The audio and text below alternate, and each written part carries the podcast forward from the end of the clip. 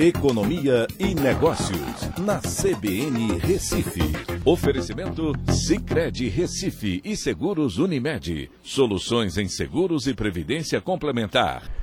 Olá, amigos, tudo bem? No podcast de hoje eu vou falar sobre o setor de serviços teve queda no seu desempenho no mês de setembro, com uma diminuição de 0,6% após 5 meses seguidos de elevação.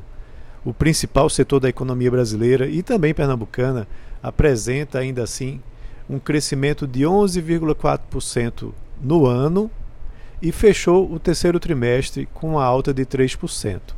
Mas essa queda tem explicação, né? E a gente precisa entender.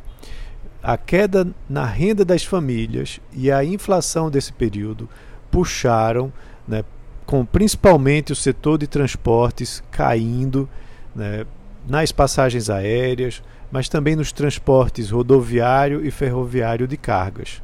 As passagens aéreas, por si só, tiveram elevação de 28,19% no mês de setembro.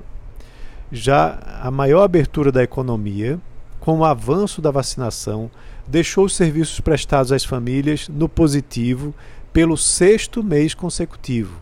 Mas é um setor que sofreu muito com a pandemia e ainda se encontra 16,2% abaixo do nível pré-pandemia, ou seja, de fevereiro do ano passado, o que mostra ainda uma expectativa importante de recuperação desse setor.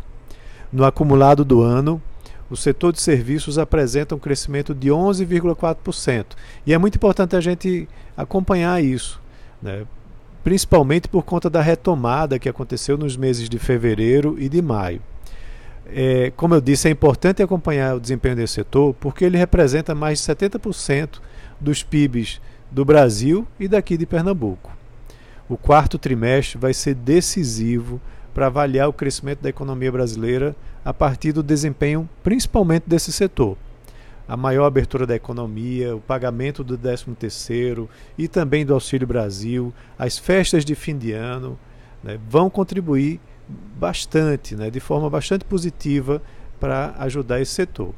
Enquanto que a inflação e a queda na renda irão atrapalhar, né, o desempenho nesse mesmo período. Então é isso, um abraço a todos e um ótimo final de semana.